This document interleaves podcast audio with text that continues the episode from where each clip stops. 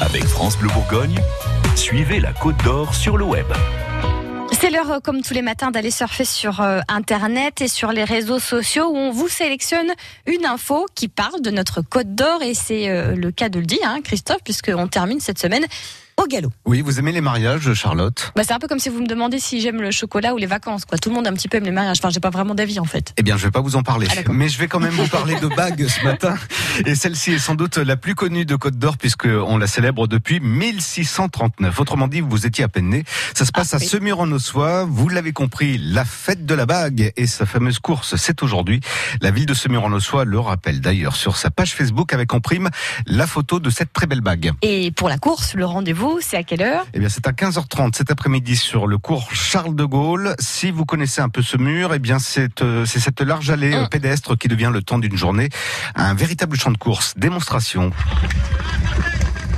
Alors là, vous n'avez que le son, mais cliquez sur Ah, oui. On vous a mis une vidéo euh, tournée lors de l'édition 2017. Vous êtes à la place d'un cavalier sur un cheval au galop. Et je peux vous garantir que l'impression de vitesse, eh bien, vous la prenez en pleine poire, si vous me permettez l'expression. Je vous permets, Christophe, je vous permets tout.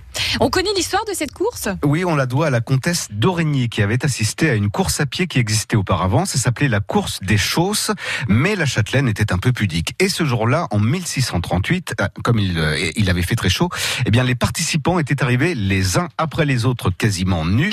la comtesse a donc décidé de ne plus voir ce triste spectacle que désormais euh, a fait place à, la- à une course de cheval. Donc, et c'est en 1651 qu'on y a euh, ajouté euh, le prix d'une bague en or euh, jusqu'à la valeur de 15 livres.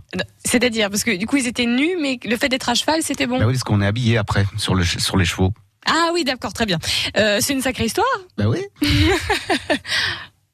Et je peux vous garantir que cette tradition séduit aussi à l'étranger. La première chaîne allemande, Das Erste Deutsche Fernsehen, avait même réalisé un reportage à ce mur, c'était en 2007. Traditionsreiche Festtage in Semur en Ossois. Hm, ja, um, genau. Et le patron du Tour de France, Christian Prudhomme, était venu lui aussi. Ja, es stimmt. Die Tour de France nähert sich in den Dörfern und Kleinstädten auf dem Land. Diesen Enthusiasmus werden wir sicher auch am 13. Juli mit der Tour hier spüren. Dankeschön. Et pour les vidéos, les photos et toutes les infos, rendez-vous sur francebleu.fr. Vielen Dank, Christoph. Bis bald und äh, hab einen schönen Tag. Ja.